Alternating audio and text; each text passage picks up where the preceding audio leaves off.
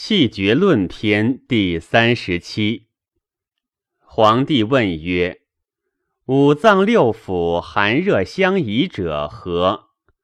岐伯曰：“肾宜寒于脾，臃肿少气；脾宜寒于肝，臃肿筋挛；肝宜寒于心，狂膈中；心宜寒于肺，肺消。”肺消者饮一馊二，死不治。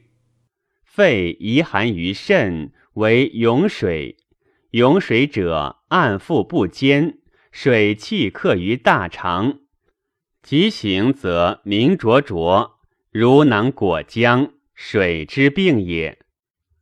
脾宜热于肝，则为精衄；肝宜热于心，则死。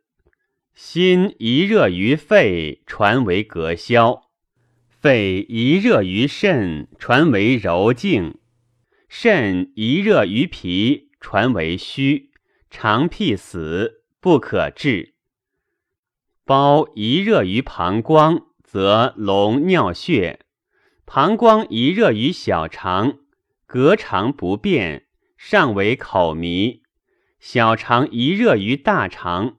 为腹甲为臣，大肠一热于胃，善食而瘦，谓之食益；胃一热于胆，亦曰食益；胆一热于脑，则心恶鼻渊。